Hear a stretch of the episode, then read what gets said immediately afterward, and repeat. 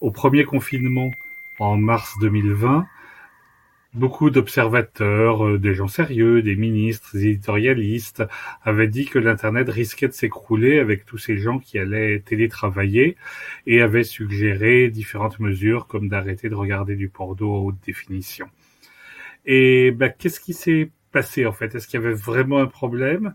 Qu'est-ce qu'on a observé? Qu'est-ce qu'ont vu les gens qui sont sur le terrain, qui font fonctionner les réseaux?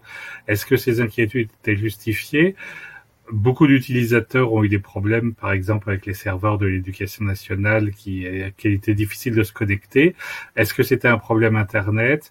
C'est toutes ces questions qu'on va euh, exposer, discuter euh, pendant euh, cette conférence.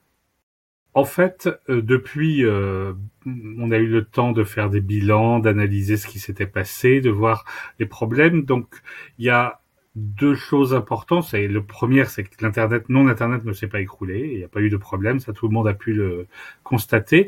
La deuxième, c'est qu'il y a quand même eu des choses qui n'ont pas marché, comme les serveurs de l'éducation nationale dont j'ai donné l'exemple, et qui en fait, c'est pas l'internet, c'est certains services sur l'internet qui ont eu des problèmes. Donc, il va falloir aussi expliquer la différence entre l'internet comme réseau de connexion et les services qui tournent dessus, dont certains ont très bien marché, comme Wikipédia, et d'autres ont eu des problèmes.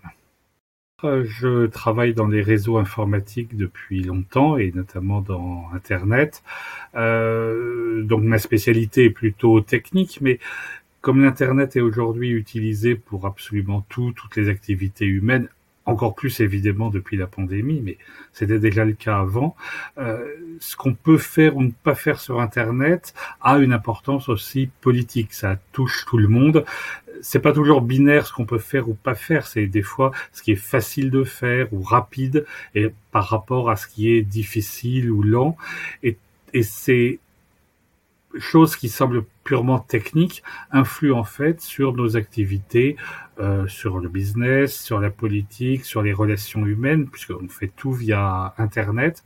Et donc, euh, ça m'a amené à considérer que des points comme la neutralité de l'Internet, c'est-à-dire le fait que tous les utilisateurs, tous les services soient traités pareil, la vie privée sur Internet, euh, le contrôle de son sa présence en ligne euh, n'était pas des questions purement techniques et n'intéressaient pas qu'une poignée de techniciens, mais avait une importance, ont une importance pour absolument tous les utilisateurs de l'Internet, c'est-à-dire à peu près pour monde.